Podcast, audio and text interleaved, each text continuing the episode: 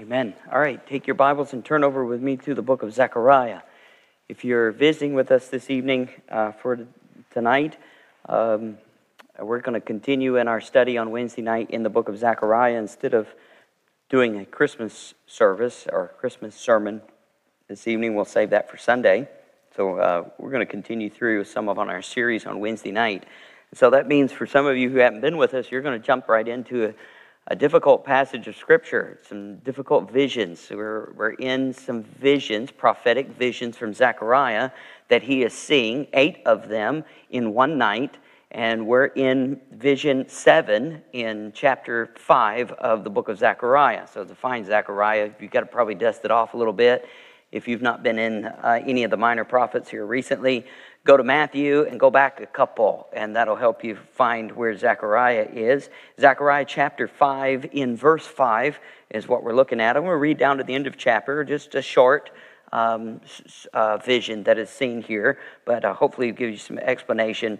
And uh, very interesting as we read through. Some of these visions are very, um, very complex and interesting, and takes a little thought and a little bit of history that uh, is needed with that to, to, understand what is going on. And though oftentimes apocalyptic literature and visions like this, when he sees a vision and there's explanation that is demanded from that. So in verse 5, then the angel that talked with me went forth and said unto me, Lift up now thine eyes and see what is this that goes forth. And I said, What is it? And he said, This is an ephah that goes forth. And he said, Moreover, this is their resemblance through all the earth. And behold, there was lifted up a talent of lead, and this is a woman that sitteth in the midst of the ephah. And he said, This is wickedness. And he cast it into the midst of the ephah, and he uh, cast the weight of the lead upon the mouth thereof. Then lifted I up my eyes and looked, and behold, there came out two women, and the wind was in their wings for they had wings like the wings of a stork, and they lifted up the ephah between the earth and the heaven. Then I said to the angel that talked with me, Where or whither do these bear? Where are they carrying the ephah? And he said unto me, To build it an house in the land of Shinar, and it shall be established and set there upon her own base. Now, um, I was trying to find a title uh, for this uh, sermon tonight, so I'm going to call it the, the Woman in the Barrel. That's what I'm going to call it here. In, on October 24th, 1901, a school teacher named Anna Taylor, on her 63rd birthday, became the first person to go over Niagara Falls in a barrel.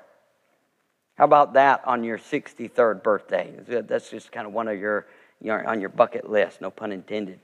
Um, only, uh, uh, and she, the whole ordeal, the, the time they put her on the top part into the water, into this barrel, and the time they got her out took about 20 minutes, right?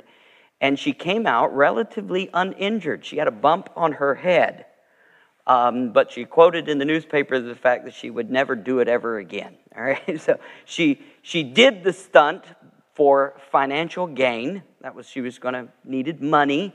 Um, she was a school teacher. She needed money, and so uh, so she thought she would oh come up with something on this my 63rd birthday, go over Niagara Falls in a barrel. How about that? However, her manager of the situation ran away with her barrel which she was using, going to use to uh, tour the country with, and her savings that she had saved up for.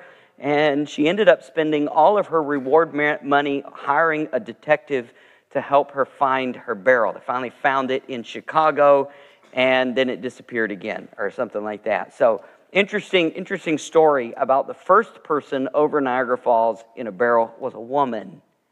A few weeks ago, I had some trash in my car and I was kind of going through my car cleaning up. You know, you got to do that. I think it was around the time where they were doing all this digging across the road here, and my car, my blue car, was red.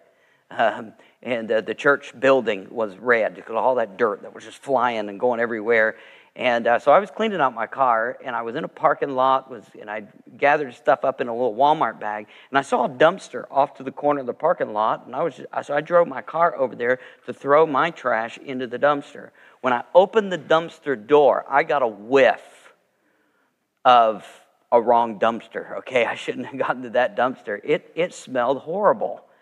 And uh, I don't know why it, you know, there was a restaurant nearby or what was it? I can't remember what, but it was just, so I threw it in and I shut the door as fast as I could. And uh, the stench uh, when I opened that door, terrible smell. It was nasty. I told you an illustration a few weeks ago when we were in chapter 3 about a time where I went on, my, on vacation and forgot to take out my garbage in the kitchen.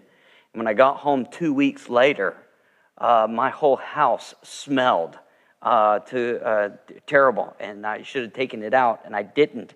And um, it, it, it's the, the stink and the smell spread throughout my whole house. And it was hard to kind of open the windows, get some air freshener, find the Pine-Sol, um, you know, take the, take the garbage out and let it sit and soak in, in, uh, in bleach and all this other stuff to try and get the smell out.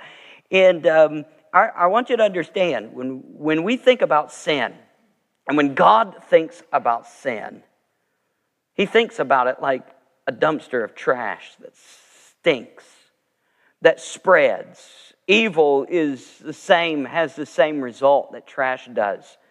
It, it will spread. And I think as we watch on television, as we read the newspaper, as you see in this time of year, the shootings that happen, even uh, just today, I was watching the news earlier, someone who had killed a, a teenager here in the Huntsville area and a kidnapping. It's just, it's just terrible of what we see.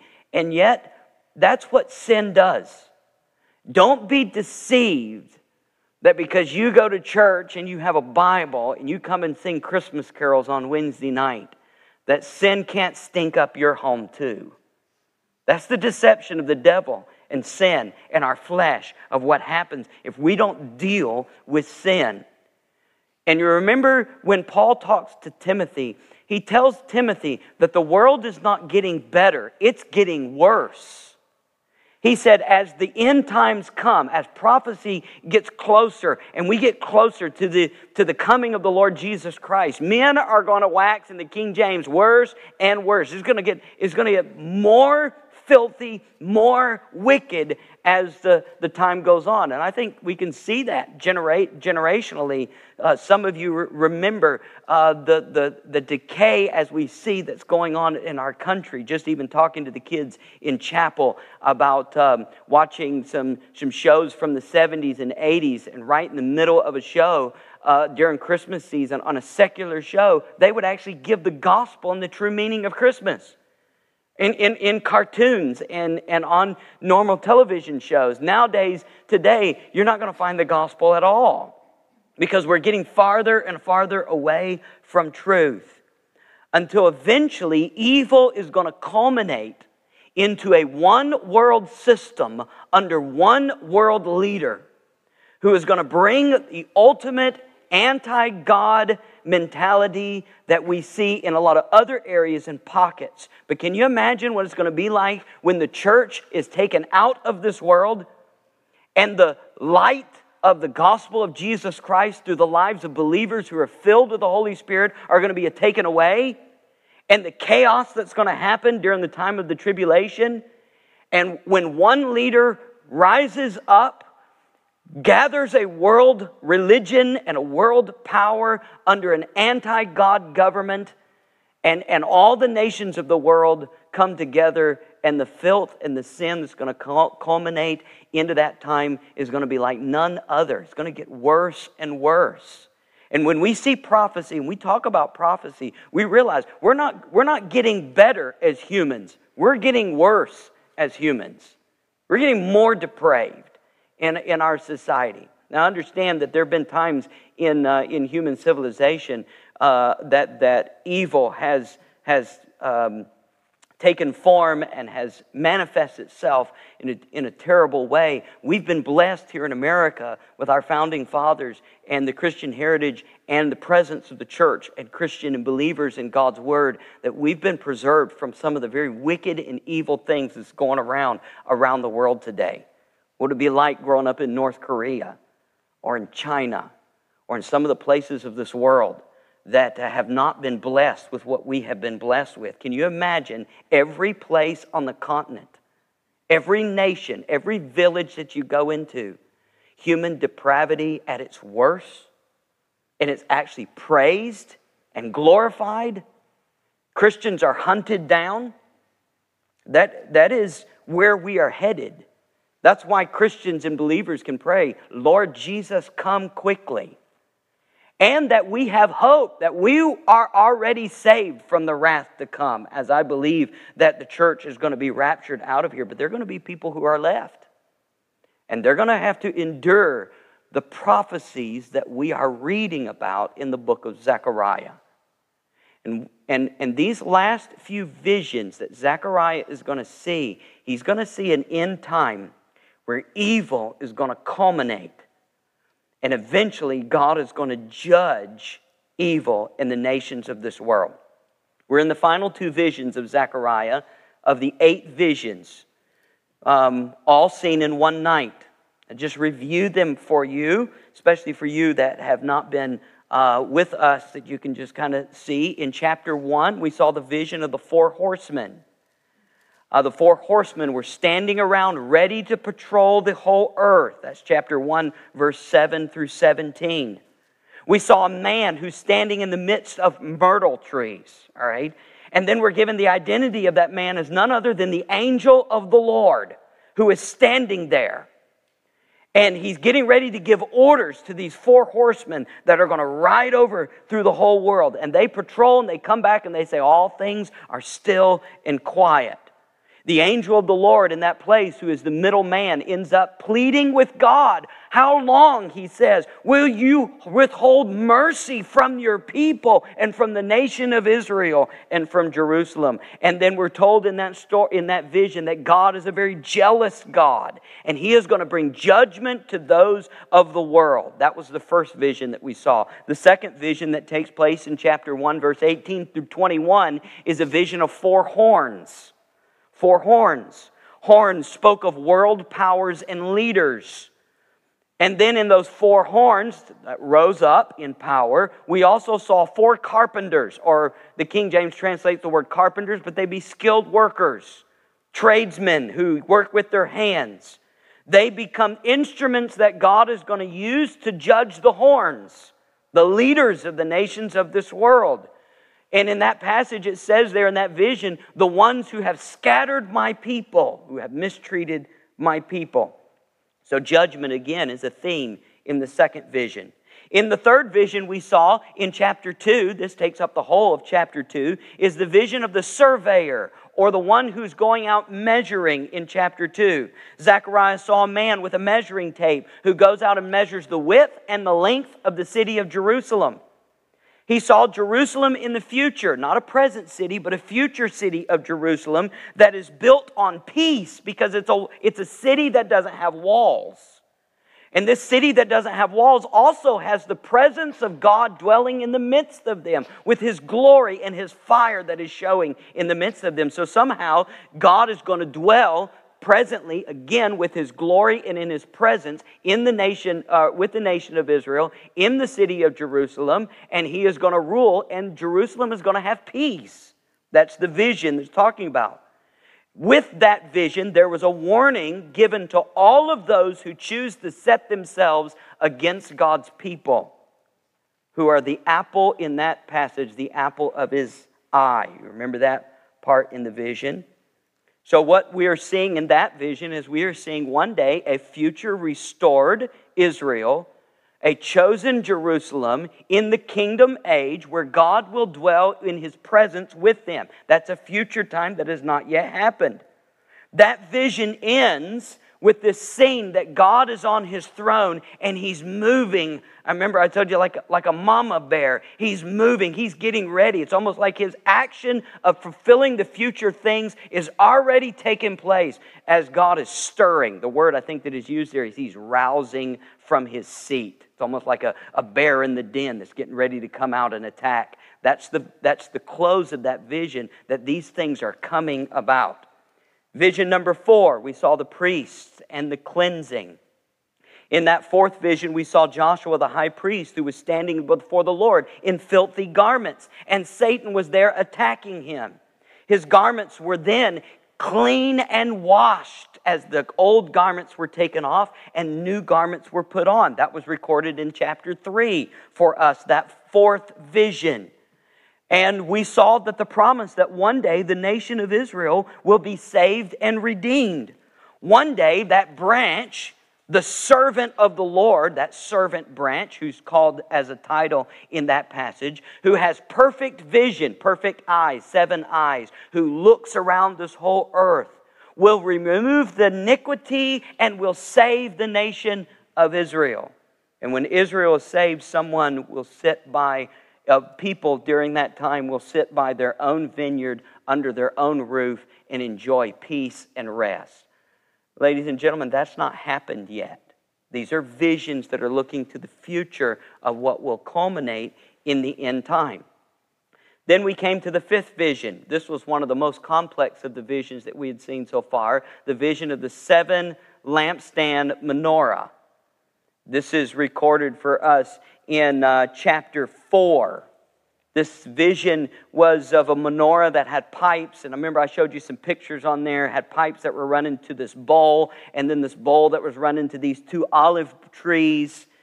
And then a message was given to Zerubbabel, who was their governor and their civic leader, who was in charge of the building project and in charge of protecting the people. And he was given a promise that he would be empowered by the Spirit. And it was by the Spirit, not by might, not by power, but by the Spirit, that God was going to enable them to accomplish their task. The prophecy of that vision is that one day in the future, the nation of Israel will be again the light of the world that will point people to the Messiah in the city of Jerusalem. There is a, a future prophecy that they will point people to the glory of God, and all the nations of the world will come to Jerusalem and see them as a witness and a testimony. Two witnesses will be given to bring revival to the land and point people to God. And we moved over to Revelation chapter 11. Last week, if you were with us, we saw the sixth vision of a flying scroll. The scroll goes flying through the air as he sees this vision, and uh, it was written on the front and the back, and it was pretty big. It had words, bold words, so that everyone could read it. We heard that it was the commandments of God, the Word of God, and the words of God was a curse or a judgment to the people of the world. Everyone, he says, who is a liar and everyone who is a thief will come into their house, and, it, and, and there the scroll will be, and it will show them that they are sinners. And it will spend the night. Remember, it was going to dwell with them overnight and stay with them. This vision drew our attention to the nation of Israel that judgment starts at the house of God and with his own people. Very personal. And before Israel will ever be saved, before Jerusalem will ever be rebuilt, before a kingdom will ever come, they must repent. And it is the commandments of God, it is the Word of God that shows us that we are guilty in need of saving, in need of a Savior. That's what that vision is telling us. There is no kingdom, there is no peace, there is no blessedness until the Messiah comes and brings salvation and until his people repent of their sins and accept him as their Savior. The Word of God is only our schoolmaster to show us that we are in need of a Savior and we are sinners. And one day, the Word of God and the Messiah will come to this world and they, and they will reject him. And they have rejected him, but they will reject him again, and there will be judgment. Now we move to the last two visions and they will continue to share in a similar theme. Remember the, the, the, vision we saw before, the vision here are much shorter in nature. There's not a lot of explanation to them as there was in the earlier chapters. These are only just a few verses, and by the time you get to here, you're supposed to be using your own thinking cap and carrying on the themes of the previous visions and realizing, making your own good conclusion, based on your own study, to understand what the visions are pointing you to. Now, this was one of the most bizarre of the visions. Um, it it, it, it uh, almost was kind of like the one of the menorah, where you saw this weird contraption and it's all doing its own thing, and pipes coming out, and, and this tree, and the bowl, and the oil, and, and no need of hands, and it all worked by itself, this robotic thing that was going on. That was, that was kind of complicated to show you some of the symbolisms and see it. That's why I was thankful we had pictures. However, this vision of the woman in the barrel, I, I didn't know how to find pictures for that, all right? It, you're just going to have to use a little bit of your imagination. Hopefully, I can help you out. Let me give you some description of this as you walk through. Look at verse 5. A new vision begins because the angel comes to talk to him and he lifts up his eyes. That's the key of what is happening with the transition of these visions. After he sees one vision, he seems to go into this uh, meditation. He's pondering about what he's just seen and about the meaning that he's seen. Then the angel appears and says, Lift up your eyes and look again. So he's bowed his head in contemplation. Now he's seeing a new vision. And in verse 6, he says, What is it? And he says he sees an ephah that is moving. So in the previous vision, we saw a flying scroll going through the air that eventually enters people's houses, sets up in the living room, and spends the night with you. Okay? Now, in this vision, we see an ephah moving, looks like on the land. All right?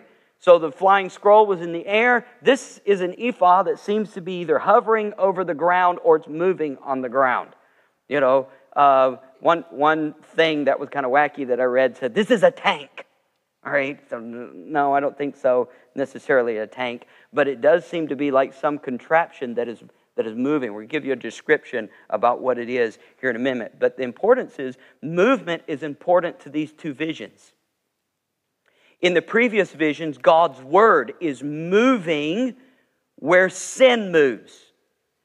It moves across the sky. God's word commandments follows you in your living room and you can't get away from it.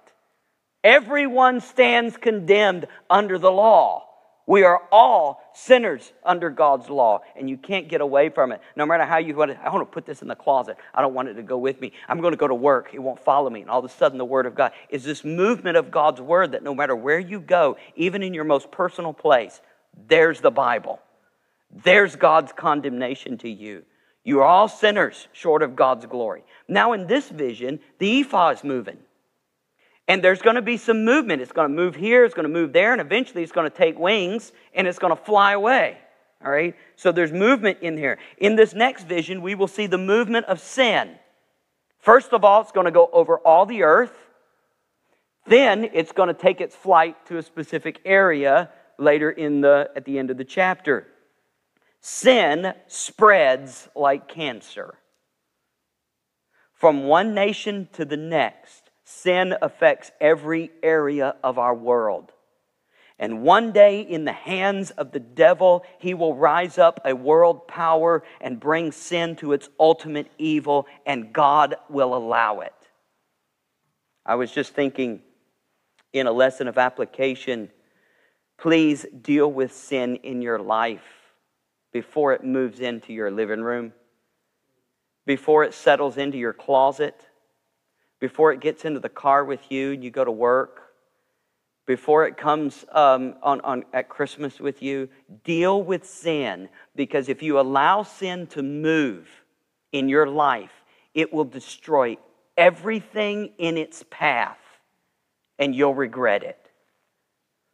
Not only does God's word move with us, but sin also has this movement. Deal with it before it comes to your front door. When sin comes into your life, as a believer, you have an advocate with the Father. First John will tell us, deal with sin right away. Confess it. He is faithful and just to forgive us of our sins and to cleanse us from all unrighteousness. Don't let it fester. Don't let it stay in your garbage can because it'll ruin your home, it'll ruin your marriage.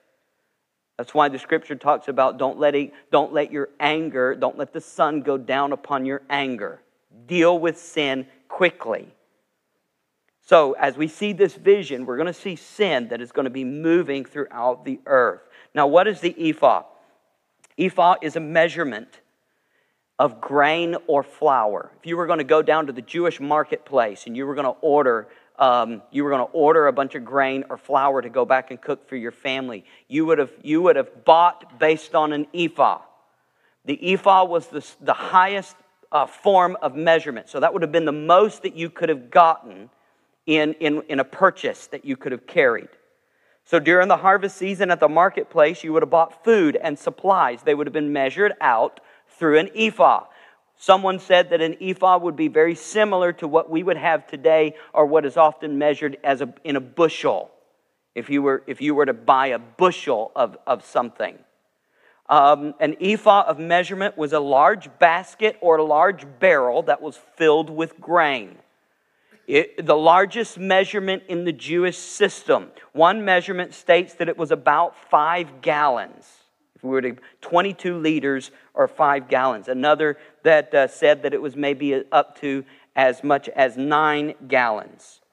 So an ephah was mostly a basket or barrel overflowing with grain or flour. So think of a five gallon bucket or a barrel of oil. Most scholars would see an ephah as a basket. So when you ha- if you have a different translation, you're going to read here a basket. The word basket is used actually here.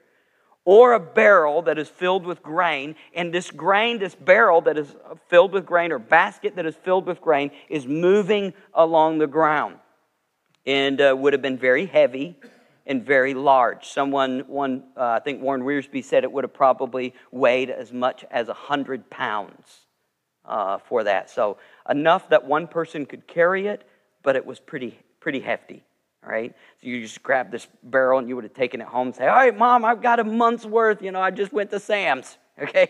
Got a month's worth of groceries here. Now make us some biscuits. All right. So that's what kind of, I'm just giving you a mental picture about what an ephah is, what he's seeing here. This is a measurement of grain or flour, obviously in some kind of bucket or barrel that he's seeing in this. Notice the end of the verse, if you see it in the end of the verse. Um, he said, Moreover, this is their resemblance throughout the earth, throughout all of the earth. Now, if you have another version here, or a couple different versions, the Holman Standard says, This is their iniquity in all of the earth. The ESV says, This is their iniquity, uses the word iniquity. The New American Standard says, This is their appearance, uses the word appearance, which is very similar to the word here as resemblance. Another translation says, This is their sins throughout all the earth. So is it sins or appearance or resemblance? The Hebrew word is ayin, which is the word eye. It's literally translated the eye, to see. All right? Um, this is why it's translated appearance or resemblance. It can be translated a sparkle or something that is visible to the eye, catches your eye. It's a sparkle off of the existence. Oh, you got sparkles on your dress, or you got sparkles on your shirt, and you just you catch it, you see it with your eye. It appears in some places in the Old Testament with an unpleasant look when you look at something that displeases you, and it kind of, uh, it's just kind of, it's like me when I opened up the, the, the, uh, you know, the dumpster and I looked, I, I smelled something. I didn't quite see anything, but it was like, ah, I want to turn around. This is not pleasing to my ear or, or pleasing to my nose or pleasing to my eye. That's why the word is translated here resemblance. So when Zechariah sees this barrel of produce, whatever's inside, we're not told necessarily at this point, there is something that sparkles with appearance or something that displeases him. He is looking at a measurement of something kind of like a dumpster filled with trash. Keep reading on. It's revealing itself. So, look at verse 7. And behold, there was lifted up a talent of lead, and this is a woman that sitteth in the midst of the ephod. The talent of lead here is a lid. A talent is a weight. The weight is the talent is the heaviest of the weights in the Jewish scale. So this would have been a heavy lead top. So the barrel now has a lid. The basket has a top. It's made with lead. It's very heavy. This is a 100 pound basket that has a very heavy lead lid on top of it and it's lifted off. So now we have a barrel, a basket with a lid on top of it. Then, when the lid is lifted off of the barrel or the basket, there's something inside. What is inside? There's a woman sitting in the midst of the barrel. Hence the title of the sermon Woman in the Barrel. All right. Verse 8, he said, This woman, he's referring back to the woman, is wickedness. And he cast it into the midst of the ephah, and he cast the lid, the weight of the lead, upon the mouth, the lip, the top thereof. So interesting. Um, the angel gives the interpretation of what the woman is. This is wickedness and he casts it into the midst and shuts the lid over the top. So the angel opens the lid of the barrel to let Zechariah see what's inside. When he sees what's inside, in seems like inside this grain or this flour, in the midst of it, there's a woman, and her name is wickedness. And it seems like, in the, if you're reading it, it seems like she tries to get out and before she gets out, the angel throws her back down in the midst of the barrel and closes the lid over the top of it as quickly as possible. So, this is like a horror show. This is not a pleasant vision. Hence, why there's no pictures tonight. We find that the woman sitting inside this barrel is none other, other than wickedness itself. This is pure evil. It is hiding in this barrel, running over the whole earth, gathering its contents inside. And everyone that sees it sparkles with its evil. One author states she's not dormant, she's dangerous. The word she cast down or to throw down is used twice in this verse, which means the angel, this woman is trying to get out, and the angelic being grabs her, throws her back into the middle of the barrel, grabs the lid, and throws it onto the top to shut it before she gets out. She's a dangerous figure. Sin is like a wild animal wreaking havoc on everything it touches. You see, we try to control it as best we can but then it gets out. The only one who can control sin is God. I'm reminded of the demoniac who was running around the tombs of Gadara, uh, horrifying and terrifying all of those in the whole village. And then the next thing you know, you turn around and you see him sitting at the feet of Jesus in his right mind. Only Jesus can do that. Only Jesus can do that. Now, interesting enough, there's a problem in this vision. This wicked person is not going to find forgiveness. She's not like the demoniac who's going to repent and turn back. In fact, the angel has to force her back into this barrel, put the lid over the top, because she's not going to find redemption. She has no plans of changing her mind. She has no plans of accepting God. In fact, God's now got her in a cage and she's trapped. So Zechariah looks up in verse 9. Look down in verse 9 as Zechariah looks up in verse 9. Then lifted I my eyes and looked, and behold, there came out two women, and the wind, that's the breath, it's the Hebrew word ruach, which means spirit.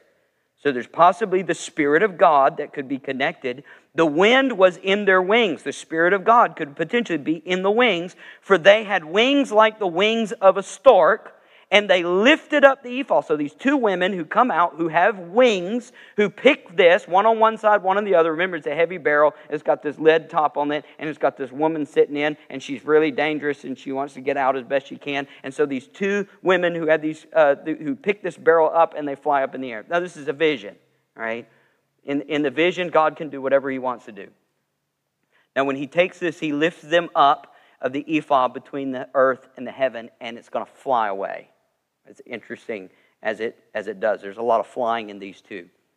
And uh, eventually, in verse 11, as you see it, he said unto me, or the angel, verse 10, that talked with me, I asked him, Where are they going? Where are they taking, where are they carrying this barrel with this evil woman in it? And he said unto me, you're going to take it to build it a house in the land of Shinar, and there it's going to be established. It's going to be set on her own base. All right, so interesting things going on. So, what does all this mean? Okay, we got five minutes. What, what does all this mean? What are we seeing here? Well, let me, let me cause you to think here. Uh, the word wickedness is, um, is a noun that is always used in the Old Testament in the feminine. Some words in Hebrew are only used in the feminine form. Don't get mad at me. It's just the Hebrew word. But the, when the word wickedness is used in the Old Testament, because of the way the word is used, it is always in the feminine form. This does not mean that men are not wicked. We are just as wicked as women are. Hear my sermon from Sunday morning on the list of all those wicked men in Jesus' family tree. But in the vision, wickedness is personified and pictured as a woman. This has been done before. Proverbs chapter 2 and Proverbs chapter 5. The strange woman, the harlotry woman, is pictured as a woman of wickedness. You say, well, yeah, but also in Proverbs it pictures wisdom as a woman too. Well, it does, right. But in the book of Hosea, the wickedness of Israel is personified through a woman, a prostitute, a harlot. Isaiah does this as well. Hosea and Isaiah also picture wickedness in, in that form. Another thing to consider is that in prophecy, a wicked city or the wicked system of religion is pictured as an evil, wicked woman. In Revelation chapter 17 and 18, there is an evil, the most classic example in the Bible, in prophecy, for a wicked woman, a harlot, is that great whore, which is the city of Babylon. If you know your prophecy, then you will know in the future time there will be an evil, wicked system of religion and government that will, uh, uh, that will come together under the headship of the Antichrist, the son of perdition, and the false prophet. And this evil empire will rule the world through the devil, and it's called the great whore. You can read in chapter 17 and 18 of Revelation. Peter calls it Babylon, as well as John calls it Babylon. Notice in the last verse, uh, and he said unto me to build it a house in the land of Shinar. Do you know where Shinar appears for the first time in the Bible? In Genesis chapter 11. Actually, it appears in chapter 10 first as just a description of a city that's built. But in Genesis chapter 11, it says, In the land of Shinar, they began to build a tower that would reach unto heaven. And they got together and they said, Let us make us a tower that we will make our name great and we will make a city that is great. And the end of that story in verse 9, and the name of that city is Babel. This city finds its way into prophecy as a wicked city that has set itself up against Jehovah. All throughout the Bible, Shinar, or another word for Shinar, is Babylon, is pictured as the ultimate wickedness against God. This city has always been connected with rebellion against God. It was the first city to unite against God, and it will be the last city that will unite against God. So, what seems to be happening here? Is that Zechariah is seeing a wicked woman, a city, a worldwide religion under the Antichrist with the power of the devil being taken inside a barrel with a lid over the top and taken out to the land of Shinar in Babylon. And there, a house, remember, a house that is being built is in connection to a place of worship, a temple, and it will be set down there. The focus of this vision is on the woman in the barrel and the destination of the barrel, not the identity of the two women with wings. One author wrote that they were merely angels who were just carrying the basket. Two things that come up to me here just about the stork. The stork, that's mentioned in this story, interesting enough, it was a very large bird. It has a wingspan of 10 feet. Some storks do. They are not a small bird. So the size is probably just a picture of how big these two creatures are. The other is the stork is one of the Jewish unclean birds mentioned in Leviticus 11, 19 and Deuteronomy 14, 18. They only appear a few times in the Bible and they always appear outside of this place as an unclean creature. They were not permitted to eat it. This unclean birds are used in a vision to show the whole issue of how wicked and evil sin is. Notice who controls this woman and who controls this event. The woman in the barrel cannot get out. She is being taken and set against her will, and God is the one who controls the whole situation. He is allowing it. There are limits to the evil nations of this world. You cannot do anything without God allowing it. So, can I ask this question? Why then does God allow evil? Why does He allow someone like Hitler? Why does He allow some, a group like Hamas? Why does he allow a Stalin or a Mao Zedong or a, a Ho Chi Minh or a Caesar or a Nebuchadnezzar? Why does he allow evil in the evil nations of this world? He allows them because man has his own free will and a God allows evil to spread. But one day God's allowing will be all over. His mercy will be stopped. And God will say in big words for us, I guess in just my, my translation, enough. No more evil. No more nations. No more rebellion. And God will come back and He will put a lid on every single one, every world power, every world leader, and every world power that has set itself against God. And He will say, Enough is enough. The next vision is going to describe for us what God is going to do with that barrel and that woman in the barrel. The vision is telling us that evil and wickedness are going to be wrapped up one day, a giant system taken and built up into one area of the world, and that evil will find its ultimate climax and attempt to rule the world under a one world leader, and it will attempt to gather all people against God. And yet, God is going to have the last say. So, how do we make an application to this vision? What were God's people to do with the information from this vision? Just three points here. First of all, I think they were to walk away completely afraid of sin.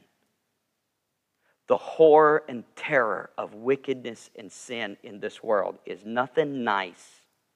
It's evil, it's destructive. And when they saw this vision, they were to be afraid.